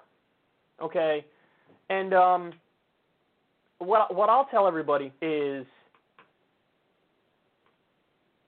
Kaepernick was more right than anybody even realized because the way that you really bring about change, and this was proven through academic research, we just covered it on the show the other day. Somebody studied the civil rights movement for 15 years. Here's what they found you're more likely to get change when you protest peacefully and the cops are violent against you. Now, I know that sounds terrible because it's like, well, what? We have to deal with abuse in the meanwhile while we're trying to get change? And the short answer is yeah. Because what happens is you get abused, you're acting peacefully, they look like pieces of garbage, violent maniacs, and then people go, "Hey, hey, why why are the cops being bad guys and being violent? What are those people protesting for?" And then they learn about it and they go, "You know, I'm sympathetic to what they're doing." Now, one of the reasons why people become sympathetic is because they look at people. It, it becomes almost like a movie. You have one side that's pure evil, the police being violent as the protesters are peaceful, and you have the protesters being perfectly peaceful. And with Martin Luther King, it was even to the extent of, no, no, no, I'm a pacifist. See, I'm not even in total agreement with him, although he is one of my heroes, because I believe in self-defense. Like, if you you can defend yourself, I, I think. I think as a matter of principle, you can do that. But really, honestly, if I'm being objective about it, I'm strategically incorrect because what Martin Luther King did is no, no, no. If you, I believe in Jesus' philosophy. I'm a pacifist. If you hit hit me on this cheek, I'll say here, hit me on this one too. And that made people go, damn, he's definitely right, and they're definitely wrong. So Colin Kaepernick, I think, was even more right than people realized. And history will judge him beyond kindly. He's going to be looked at, I'm telling you, in the same way that Muhammad Ali was looked at. Maybe a little bit different because Muhammad Ali was literally like one of the best ever, period. I don't know if you could call Colin Kaepernick one of the best quarterbacks ever, although he's probably good, but he, history will judge him very, very, very kindly. Because he was, this is exactly what he was trying to say. Hey, man, there's a lot of instances of police brutality going on across the country. Until we address this, I got to take a knee. And judging off everything I've heard him say in interviews, it kind of gets to the point I've been making for a long time, which is to go to the Campaign Zero website, read the policy proposals. If they actually made that law, I genuinely believe Colin Kaepernick would stop taking a knee. I really believe that. All of a sudden, body cameras on every police officer, special prosecutors in all instances of police brutality, civilian review boards. We can go on and on with all the the Campaign Zero reforms. If you did a bunch of them, he'd stop taking a knee. So he was beyond reasonable. He was totally right. And the final point I'll make is this. This is how you know how full of it they are. over at Fox News, okay, and honestly, the right online more generally as well. They loved to make to to claim the mantle of believing in freedom of speech. That was their whole thing, and they invoked it the most when they were dunking on college kids with pink hair who were setting up safe spaces. And they said, "Hey, listen, you got to listen to dissenting viewpoints." There's the whole idea of becoming a well rounded person. We need to believe in freedom of speech as a matter of principle. Forget your safe space. You shouldn't hide from things you don't agree with. That's what they were saying. You know what? I agree with them on that. I think they were right. I think the idea of safe spaces is silly. But they were full of it. They never cared about freedom of speech. They never did. Because what happened with Colin Kaepernick? For those of you who don't remember, Donald Trump put massive pressure on the NFL to do something about what Colin Kaepernick was doing. And so we all know the rest of the story. We all know he was effectively blackballed and out of the NFL. Now, some people claim, oh, it's because he wasn't good enough to be in the NFL. Really? The timing lined up exactly right with when he was protesting and when he was getting a whole bunch of crap for it. And when the president was referencing him in his goddamn speeches, we know, of course, they, they were linked. Those things were linked. So you have the president of the United States putting pressure on a private company to fire somebody for their freedom of speech, their free protest. Now, this is where conservatives go into the whole whoa, whoa, whoa, whoa, whoa, this isn't technically a free speech issue because they're a private company and they can do whatever, whatever the hell they want, the NFL. That's what they say, right? Remind me what they say about Twitter now? They say the exact opposite. Oh, I don't care that it's a private company.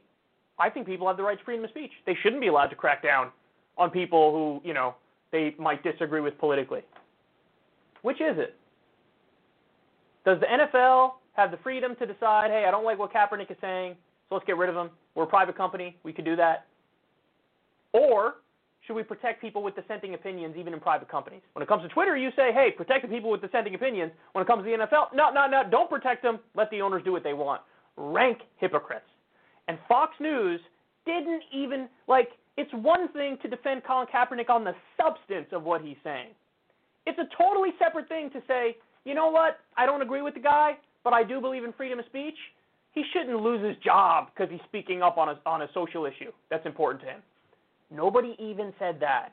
They are charlatan frauds on that network. Don't ever take a word they say seriously. They keep telling you who they are over and over. Believe them.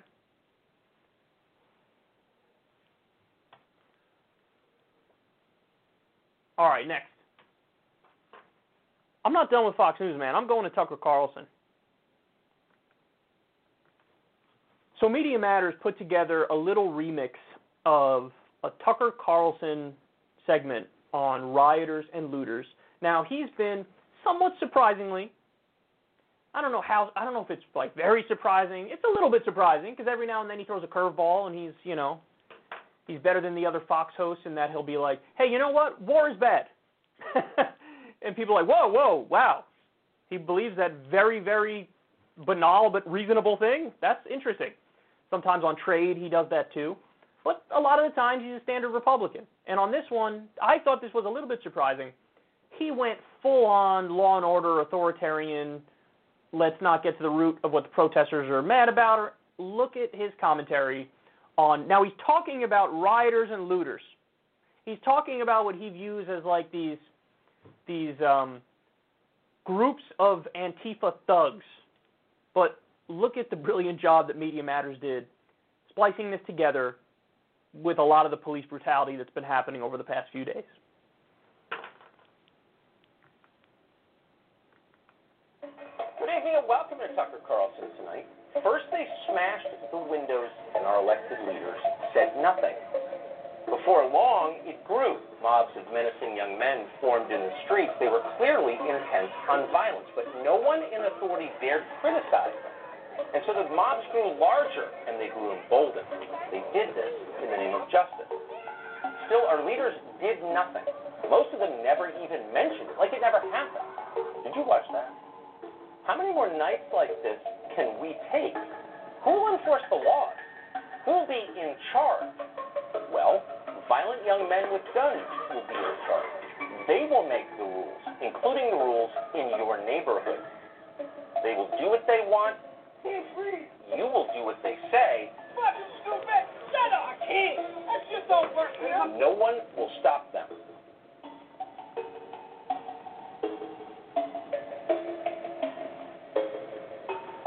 You will not want to live here when that happens. That's just so well done. So there's a bunch to say about this. I'll start with the obvious point. State violence isn't moral by definition. This is something that Tucker and his ilk seem to understand when there's violence targeted against right wing groups, individuals, protesters. They understand it then, like, oh, okay, wait, hold on now. The government isn't right by definition. State violence isn't magically on some higher moral plane. That's just not the case. He's criticized the Iraq War before. So he obviously understands just because the government is doing something doesn't make it right. Just because we have uniforms and we're invading a foreign country doesn't mean that, you know, we're correct because we're wearing the uniforms and we appear to be a lot more official or whatever. So a badge and a gun and a uniform doesn't make you right. But now he seems to kind of be falling into that trap. It's the, you know, Alonzo from the movie Training Day trap, where uh, amazing performance by Denzel, by the way. But um, the mindset is, hey, listen, I am the law, so whatever I do is okay because I am the law. So that's a terrifying mindset. And just so everybody understands, that the police brutality they showed in this clip with Tucker, this is not even scratching the surface, dog. We played a compilation on our show the other day. Jordan Uhl put it together, and it was um, it was something else. But since then, he's continued to pump out the compilations of police violence, and you would be floored as to how much there is where they're unquestionably initiating the violence against peaceful people. Without a doubt. So there are so many instances of that happening. Guys, one of the things they're flat out bragging about. There was somebody on video asking an officer, I, I don't know if it was in New York or D.C. or wherever it was, but the person says, What happens if we're out here past curfew? And the cop says, We're going to beat the fuck out of you. And then they did. And then they did. The second that it was past curfew, all of a sudden the cops initiate violence on completely peaceful protesters. Now you could say, hey, they should have abided by the curfew, but just so you understand, the curfews in and of themselves are very controversial, and U.S. courts are actually split on whether or not they're even constitutional. So, you know, it's very like since he's falling in line with the standard right wing viewpoint, which is let's be authoritarian, let's bring back law and order. And in the process of bringing back law and order, by the way, the President of the United States is threatening to eliminate law and order by ignoring the First Amendment and the Constitution. That's the supreme law of the land. So you can't say, like, I'm the law and order guy. It's like how Trump defended torture on the campaign trail in the same breath as saying, I'm the law and order guy. You can't say you're the law and order guy as you're saying, I believe in torture. Torture is against the law. So again, but you see the mindset. The mindset is, no, no, no, whatever we do is right because we got the badges, we got the uniforms, and we think we're on the right side. So, and that's the path to hell. As soon as you define yourself as the good person by definition, as soon as you do that, then you can rationalize and excuse away the worst crimes and actions. Because you've already decided, I mean well, I'm the good guy. So therefore, when I do it, it's okay because it's different. But it's not. It's not. It's those tactics that are bad in and of themselves, which is why I think you need to be principled in your stance against any kind of offensive violence. But um, the beating people past curfew was just tough to watch, and there's been a lot of police brutality, and he's totally unconcerned about that, and he's only talking about, like, I honestly would respect conservatives at least pulling a both sides thing. I know it's easy to mock the both sidism stuff, but if a conservative goes out there and says, "Hey, I'm against the rioting, I'm against the looting, of course, but I'm also against the police brutality," I can respect that. But what Tucker's doing is the whole, you know, look at these, look at these bands of thugs who are rioting and looting. We need to restore restore law and order, and it just so happens that it's easy to put show what the cops are doing there, and the rant makes sense in that context as well. Now, doesn't it?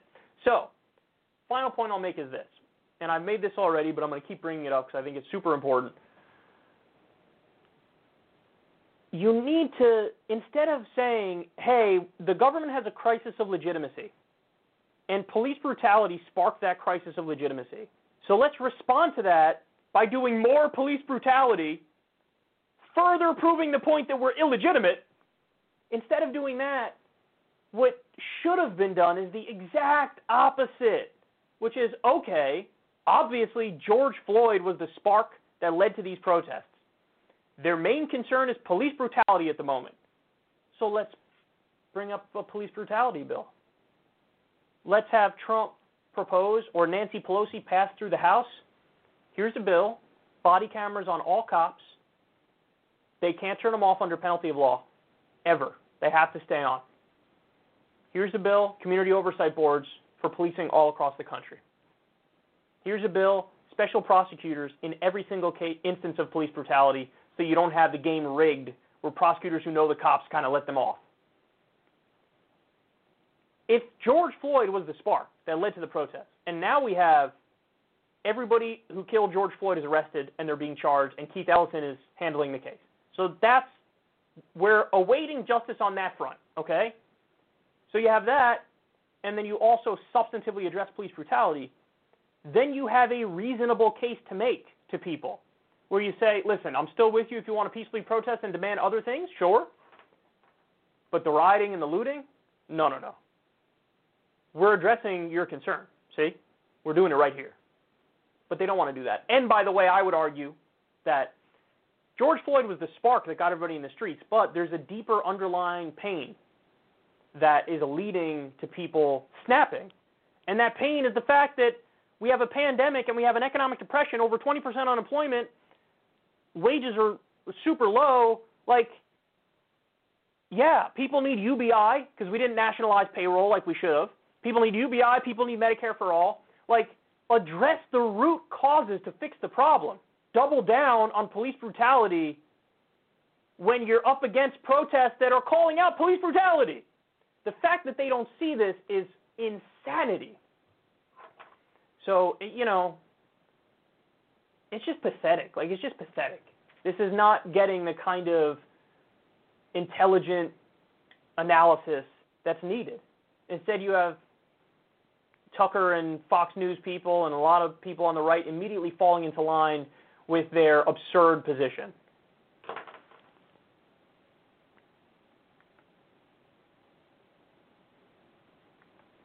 All right, next.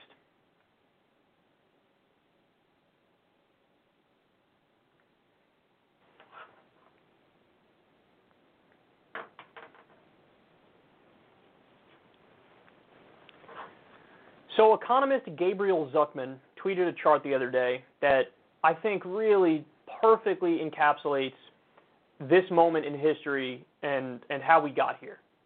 So, you can see here the U.S. government spending on police, prison, and law courts versus spending on cash and quasi cash welfare from 1970 to 2018. So, there was a time where the spending on law enforcement and cash assistance, welfare for people, was roughly the same. And then there was a giant split that started in the Reagan era and has continued ever since. And now you see there's way more money spent on public order than on welfare. And unsurprisingly, the chickens have come home to roost. Now, people would say, yeah, but the crime rate dropped in that time span. Okay, but how do you account for what's happening right this moment? Right this moment. Where there's been every year, there's been high profile cases of police brutality and killing, usually of unarmed black men, but it's not always black men, it's everybody who's, you know, on, in an unfortunate economic situation. They certainly aren't treating Wall Street people like this. So, how do you account for that? we spent all this money on, on law and order, and then now we have an instance where law and order is completely breaking down. How do you explain that? Well, I would argue one of the reasons why we're at this point is yes, George Floyd was the spark, police brutality was the spark, but people only snap when they've hit their breaking point. And there's a lot of pain and misery underlying what led to getting everybody out in the street. So imagine we had a system where we had Medicare for all, we had free college, we had a living wage, we had a universal basic income, we had a Scandinavian style social democracy that sets a reasonable floor for people where nobody's living in abject poverty and degradation. In a system like that that's more responsive to the people, you don't hit your breaking point. Now, you absolutely need to address what's going on with policing, and you absolutely need to implement the Campaign Zero reforms, and you need to, every single bad cop in the country should be fired. Whatever percentage you want to say that is of the police force, and we could argue over that all day. The conservatives will say it's a lower percentage, lefties will say it's a higher percentage. All of them should be fired and gone. But the point is, you don't get to this point unless the groundwork has been laid to get us to this point. And the groundwork is fuck the people. Look at what happened with the corona bailout bill.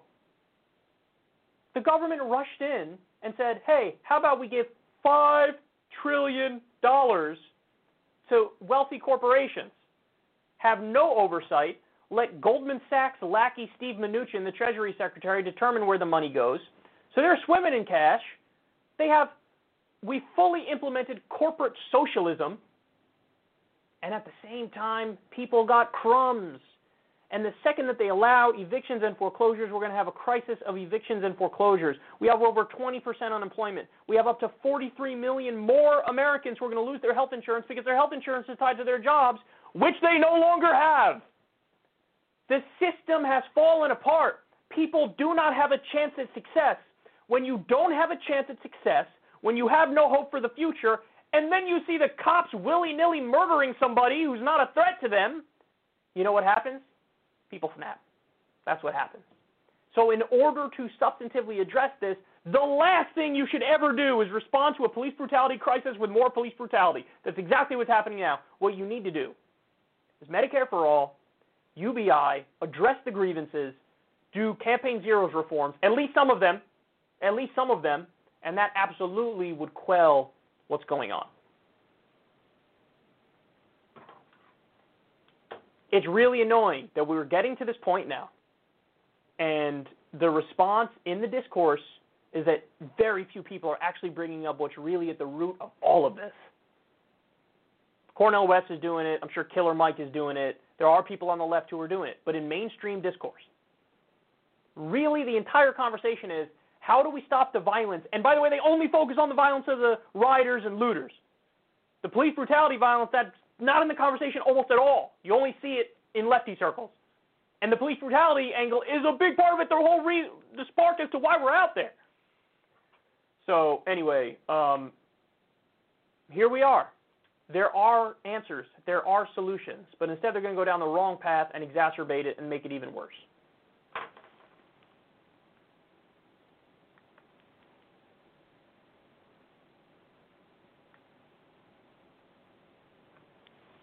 Okay, next.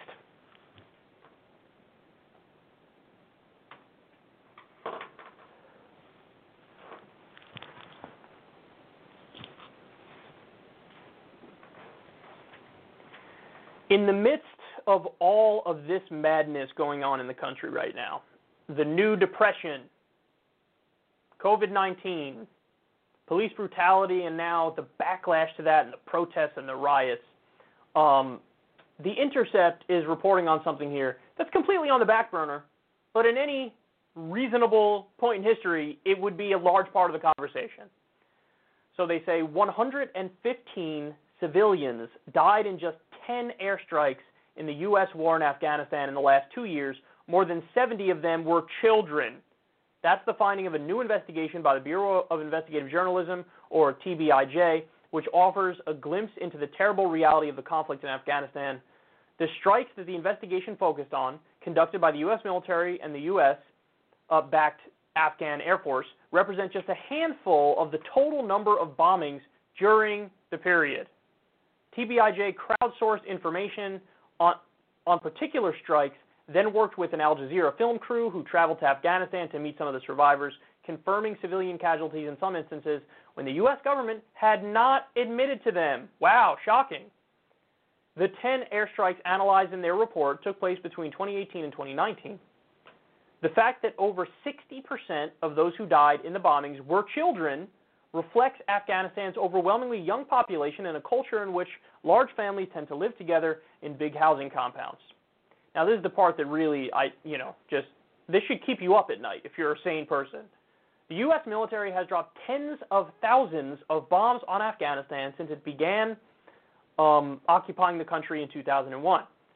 This violence has escalated, escalated rather than decreased, even with the official end of the combat mission there in 2014, with the number of munitions dropped on the country hitting an annual record of 7,423 last year. So let's understand this 60% of the people who died in the airstrikes that they studied and and really detailed and got the information on in a way that's, you know, wonderful investigative journalism. 60% of the dead were kids. And last year, just last year, just last year, there were a total of 7,423 bombs dropped on Afghanistan. So you do the math on that. Let's assume it stays reasonably similar. Actually, you know what? Let's be kind to the government and say that it's not 60% of like most or all of these airstrikes that are killing kids. Let's say it's 40%. Think about that, man. Think about that. Why are we dropping 7,423 bombs on Afghanistan last year? By the way, we're still there. We're still in Iraq. We're still in Afghanistan. Do me a favor. Define victory for me. The whole point they said of going into Iraq was we got to get Saddam Hussein. He was responsible for 9 11. First of all, he wasn't. Second of all, he's been dead for a long time. What are you talking about? Afghanistan, what did they say? we got to go after Osama bin Laden. He also attacked us on 9 11. Now, that's true. He did attack us on 9 11. He's also been dead for a long time. We just casually were like, oh, we'll just stay. We'll stay. We'll stay. Guys, we covered polls on the show. This this is going back to 20 like 13 or something. It was only 18% of the country that wanted to stay in Afghanistan. We're still there today. Today. No goals, no idea as to what victory is, killing 60% civilians, 7,423 bombs last year. Do that, but beyond that, all these resources. And they're telling us, hey, we're going to bail out corporations $5 trillion because of COVID 19, full corporate socialism, military industrial complex all day long. Let's fund the bombing of innocent children. And by the way, you want UBI and Medicare for all? How about you fuck off? this is our system. And as I just pointed out before, guys, nobody's talking about this. Credit to Murtaza Hussain over at The Intercept for highlighting this. Nobody's talking about this. 7,423 bombs we dropped on Afghanistan last year alone. What happened, Don? Donald Trump was like, oh, we got to get out of Afghanistan. This is stupid. Why are we there? He even announced it on Twitter like a year and a half ago. And then his advisor was like, ha ha, that's a good one. We're staying. And he was like, okay, I guess we'll stay.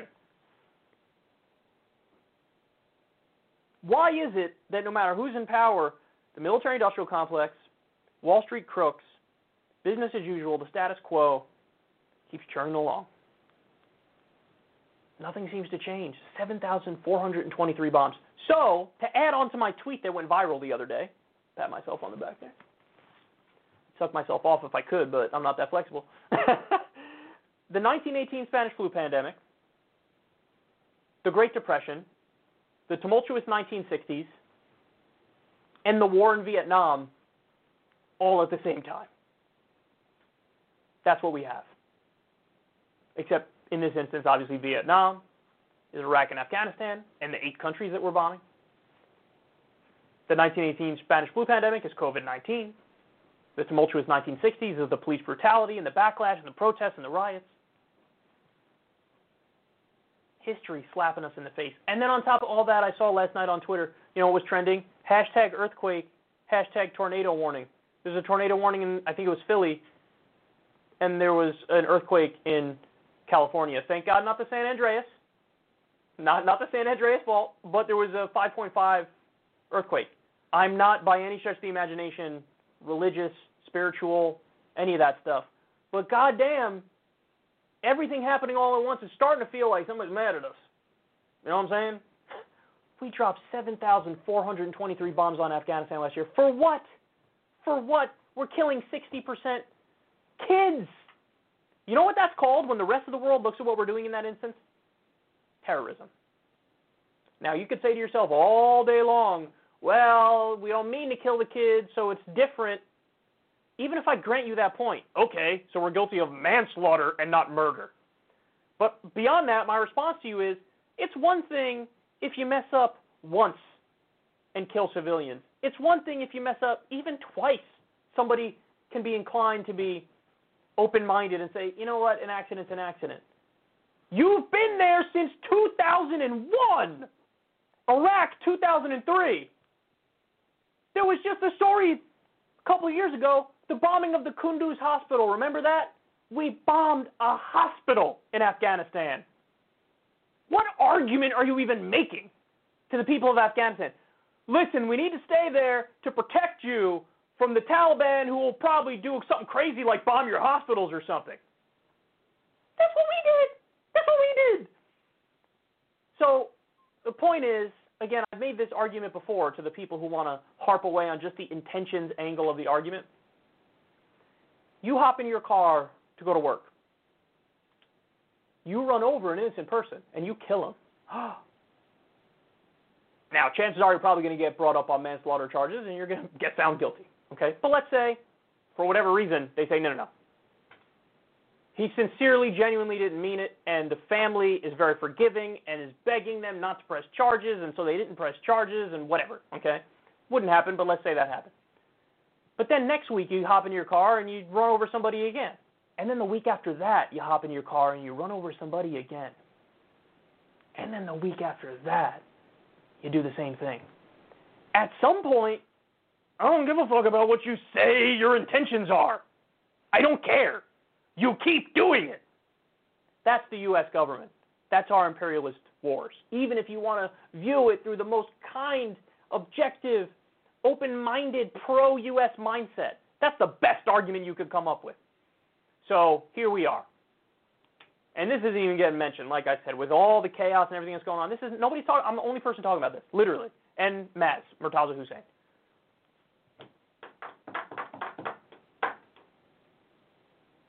It would be nice if everything wasn't falling apart. It would be nice if we could get some victories. We could get change some things for the better. So what I say is everybody put on a mask and social distance because we still have a pandemic. But by all means, if you're going to go out in the streets, go out in the streets. Be peaceful. Don't riot. Don't loot. But more bodies out there, the better.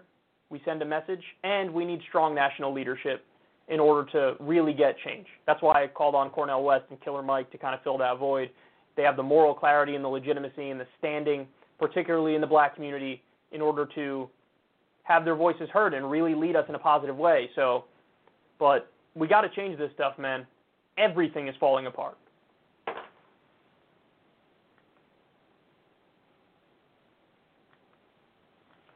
All right, next.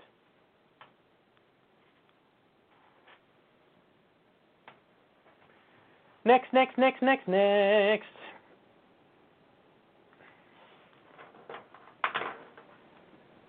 I have another terrible story to add to the mix. It's this is from the Independent. They say Ebola, four dead after new outbreak in Congo. Governor calls for calm and advises people not to touch ill or dead people who had a fever or bleeding. 2020 will not give us a break. Will not give us a break. Somebody I follow on Twitter, Michael, his his uh, his account is at Bernie Woulda Won. Woulda W O U L D A. He tweeted the other day. Here's what 2020 has given us, and he went through a list. I think it started with Trump assassinating willy nilly an Iranian general and bringing us to the brink of a new hot war. Started with that. Then Kobe Bryant died. Then I don't know exactly what he put after that. It might have been COVID 19 was the next thing he put after that. Then it's like economic depression. Then it's George Floyd being murdered, and then complete social unrest, protests, but also riots and looting. Then I just covered the story. We dropped 7,420 some odd bombs on Afghanistan, killing 60% children, and the ones that were studied, there were like 10 or 15 airstrikes studied, um, and it was 60% children that we killed. We're learning that. We're still in Iraq. We're still in Afghanistan. We had an earthquake yesterday in California, 5.5, not the San Andreas, thank God. And now we're learning four dead from Ebola. We got a new Ebola outbreak. We got a new Ebola outbreak. And on top of all this, Trump said the other day in a speech, yeah, I want to deploy the U.S. military on U.S. streets to stop looters and rioters. You can't deploy the U.S. military on U.S. streets. That's martial law. That's a dictatorship. You ignoring the First Amendment and the Constitution. That's what that is. That you saying I'm effectively getting that's not going to exist. Talk to people in the military. They say we're trained to kill, bro. We're not supposed to handle things domestically. I mean, you shouldn't even be killing overseas because it should only be in cases of self-defense as a last resort. But like, going to deploy them in the U.S. domestically? All this, everything's just falling apart. It's hitting us and hitting us and hitting us. It's so bad that when you read that there's an Ebola outbreak, my reaction was like, oh. Like, it's almost, I'm so numb inside now that you could throw almost anything at me. Although, to be fair, no, there were some things that pierced through. But, like, honestly, 92% of things that I look at that really impact other people, I'm like, yeah, well, what'd you expect? like, that's where we're at right now. Oh, boy, it's rough. It is rough. Now, thankfully, I don't know, this isn't like great news, but Ebola is a lot less contagious than even COVID 19. Now, Ebola is a lot more dangerous. If you get it, you're much more likely to die than if you get COVID 19. But COVID 19 spreads a lot easier. Ebola, you literally have to come into contact with like the bodily fluids of somebody who's passed from Ebola. So it's a lot harder to spread. But that's cold comfort, dog. That's cold comfort right there. Because what, is happening? 2020 is slapping us in the face and shitting down our throats. That's a gross visual, but that's what's happening. 2020 is. There was a time when I was a kid where I thought. I thought that we had evolved past war as human beings. After learning about like World War One, World War Two, Vietnam, and then at the time I didn't know of any wars. I was a kid, and it was like the early in the Clinton administration or something like that. And I was like, "Oh, we don't so we don't have wars anymore. Like that's we defeated that. Now look at everything going on. Not only do we have wars, but everything else about society is falling apart. So God damn it, Bernie, why didn't you win? Oh! I have no positive note to end this story on. So we can end the video now.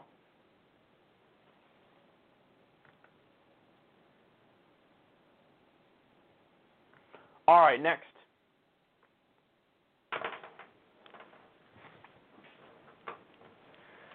An interesting rebellion is taking place at Facebook, and I want to share it with you. This is in Mediaite. They say dozens of Facebook employees reportedly took the day off from work on Monday in order to protest against the social network's decision to leave President Donald Trump's post uncensored. According to the New York Times, protesting employees took the day off by logging into Facebook systems and requesting time off to support protesters across the country and added an automated message to their email saying that they were out of the office in a show of protest.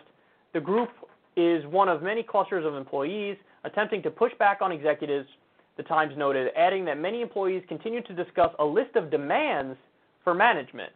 Unlike Twitter, which censored and hid the president and hid President Trump's when the looting starts, the shooting starts tweet last week, Facebook decided to leave the same post on its platform untouched.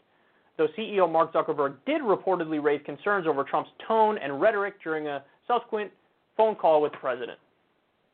So they explain, they go on to explain, like, okay, listen, the reason why we're doing this is because Mark Zuckerberg said calls for violence are not part of free speech, and if there's calls for violence, I will take action. And they're saying, well, this is a call for violence, and he didn't take action, so he's a liar. So we want Facebook and Mark Zuckerberg to censor what the president said. I guess in a similar way to what Twitter did, which Twitter didn't really censor it. They just kind of hid it and said, you know, you could click through to view it if you want, but there's like a this violates our blah blah blah blah blah thing there, and then you click through and then it shows you what he said. Um, I really don't understand why this is the main thing that they're concerned about because it's the president of the United States, and let's say Twitter and Facebook censor it. Every single news organization has a duty to report what the president said about that. The president of the United States of America is threatening to shoot looters in the streets of America. Do I agree with the president? Hell no. Hell no. But do I want to know that that's what he said? Yes. Yes. I'd like to know that my president is is threatening people in the streets of America, looters, rioters, whatever you want to call them. I'd like to know that. That's obviously a news story. What Trump says is by definition a news story. Now, we might not like that, but it's what it is. Like that's what it is. Now, I get it. Totally a double standard between like usually people of prominence or people who are part of governments get a lot more leeway to do violent threats than random people, and there should be one standard about you know what's acceptable and what's not acceptable. But my understanding is that a threat of violence has to be very specific, it, and this is the way it works, by the way, just to be clear, under U.S. case law. So you're allowed to do like almost like vague, general threats but you're not allowed. It can't be a specific threat of violence. You can't say to somebody like, "I'm going to do X, Y, and Z to you," or "Find this person. This is their address. Whatever. You, you know, got go do violence against them. Meet me at this place at this time, and we're going to do X, Y, and Z and commit a crime or whatever." Those are like direct threats of violence. To say when the looting starts, the shooting starts, it's disgusting. It's grotesque. It's quoting a 1960s segregationist, as was pointed out by many news outlets but it's not specific enough to say we're just gonna we're gonna we're gonna block it or whatever. And then also, like I said, even if it was specific enough in that instance, then news outlets have a duty to report on that. So I just I find it it's like misplaced rage in my opinion. It's misplaced rage. You know, I actually agree with Mark Zuckerberg in this sense that when he said the whole point of a social media company is not like we don't curate, we don't filter, we don't censor, we don't edit, we don't that's not what we do. That's not what we do. We're functionally a message board. You come, there could be a communist or an anarchist that comes and, and defends property violence in general terms. That should be allowed to stay up. There can be a far right person like Tom Cotton who's just calling for let's deploy the military in U.S. streets and like Trump just called for. And they go on there and they rant in favor of that. Listen, that's rank authoritarianism. That's unconstitutional but it's also not something you could pull you know somebody's comment down for.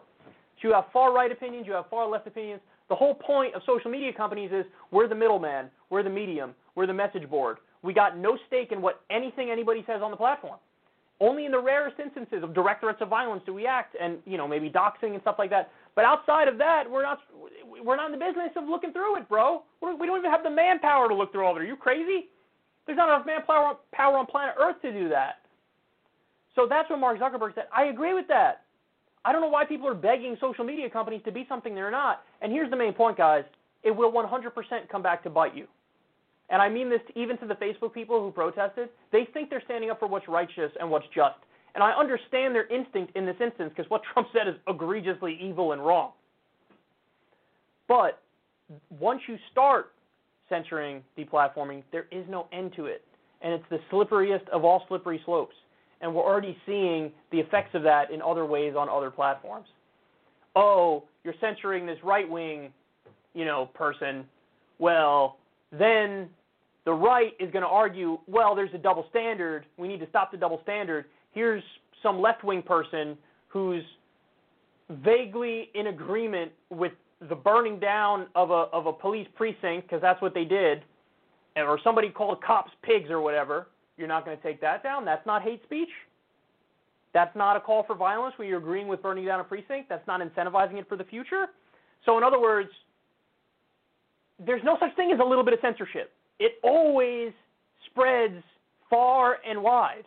And this is what the Constitution is about. This is what the First Amendment is about. This is what freedom of speech is about.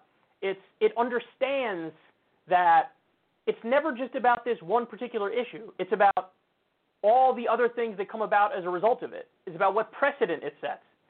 So I know they mean well, but really, and I respect the fact that they, they're out there protesting, but really,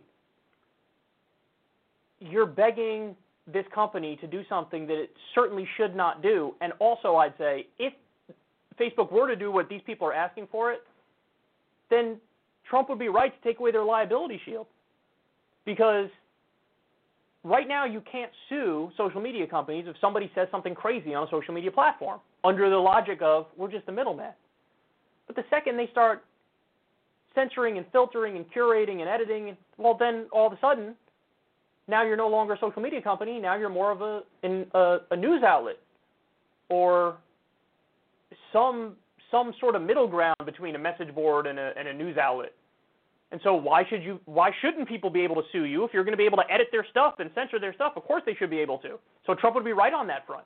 He did that with Twitter. So I think there's people who want to do well and they mean well, but they're just missing the mark as to how you actually improve society. You want to improve society? You're right to join the protest, but like, yes, go out there, call for body cameras on all cops, no exception. Call for, you know, civilian review boards of the police. Call for special prosecutors and investigators in all instances of police brutality. This is what you call for. Get out there and fight for your economic rights and and end the wars and like this is how you fix society. It's not by I would like social media to do more censorship because I'll feel better.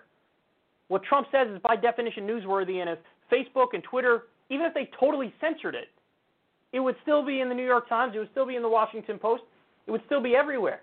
So it's like you effectively want to cover your eyes and cover your ears and say, la, la, la, la, la, la, la, I don't like it, so it's not there. Kind of childish. And I mean that with all due respect, but it really is. So, you know, I would love to see the day when people stop begging mommy and daddy for censorship because that's never going to end well. And I genuinely don't think that these people understand that. I really think that they think we can control the beast. Yes, let's censor, but only censor in the right instances. Only censor at the proper times. Only on the fringes, only in the margins, only when I don't like it. Well, I got news for you. If you start censoring, there's a lot of people who would want to censor me. I mean, YouTube already is kind of doing it in a weird way, roundabout way, effectively by delegitimizing me in the algorithm and making it harder for new people to find this this outlet. Like, it will always come back to bite you in the ass because it always does.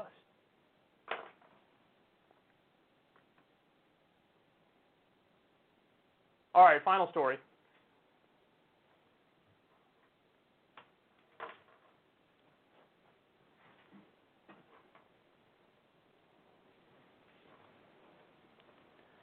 So I think that this story is interesting given everything that's going on Virginia governor to announce removal of Robert E. Lee statue in Richmond.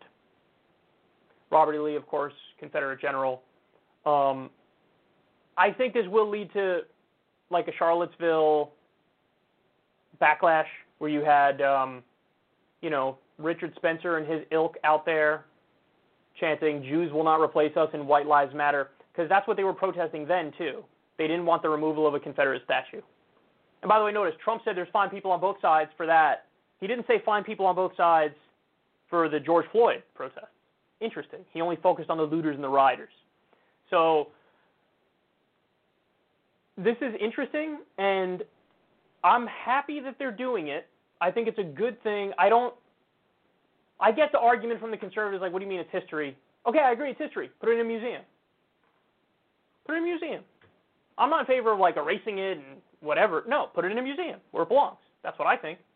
But let's not kid ourselves about what it represents. Like if you have it in public spaces that's funded by tax dollars, minorities pay taxes too. Minorities are paying taxes for a statue of somebody who thought they weren't even human. It's kind of like, and I know people will say this is a stretch, this is going too far, it's Godwin's law, whatever the hell you want to say. But I say it because I think it's true. You don't put up a statue to Himmler in Germany and then say it's well, it's just history. We just want to, you know, make sure that we have a record of what happened in the 1940s. You don't do that. You don't do that. Everybody seems to understand, like, oh, no, no, no. See, what they represented was bad. Pretty universally understood it was bad. Honestly, uh, the Confederates as well, what they represented was bad. We can say that with all certainty. like, yes, when you're fighting to preserve slavery, that's very bad. There's a whole lot of people trying to like kind of whitewash that history a little bit and act like, no, no, it was about states' rights. States' rights for what? To keep people as property. that was the whole point. So we can say unequivocally that that's bad. So if we agree that that's bad, you don't put up statues to things that are bad. You can put it in a museum. So I, you know, I get where the conservatives are coming from, but I think that in the midst of making their case, they're denying things that are undeniably true. It is undeniably true that the Confederacy was wrong. What they stood for was evil and barbaric. And you can't just gloss over that by saying, blah, history. Uh, if, even if I concede your point, put it in a museum. So that's, I, I want to make that point. But beyond that, beyond that, I don't want this to be the only thing that comes out of what happened to George Floyd and these protests. Because here's a problem that we've been dealing with for a long time in politics. Most of the time, we get no movement in the right direction. I mean, we've been in paralysis mode for a long time now. You know, Nancy Pelosi and Chuck Schumer are terrible. Donald Trump is actively going in the wrong direction. They're corrupt, they're stupid, all that stuff. But it's like the first things they're willing to concede on as soon as the public pressure hits a boiling point, notice something. The first thing they're willing to concede on is what? The optics and the show of it all. So what did Nancy Pelosi do? She marched with protesters. That's what she did. She marched with protesters for George Floyd. Now you have the Virginia governor saying we're going to pull down the, you know, Confederate statues. Okay, look, that's all fine and dandy. But if you think that's enough, you got another thing coming.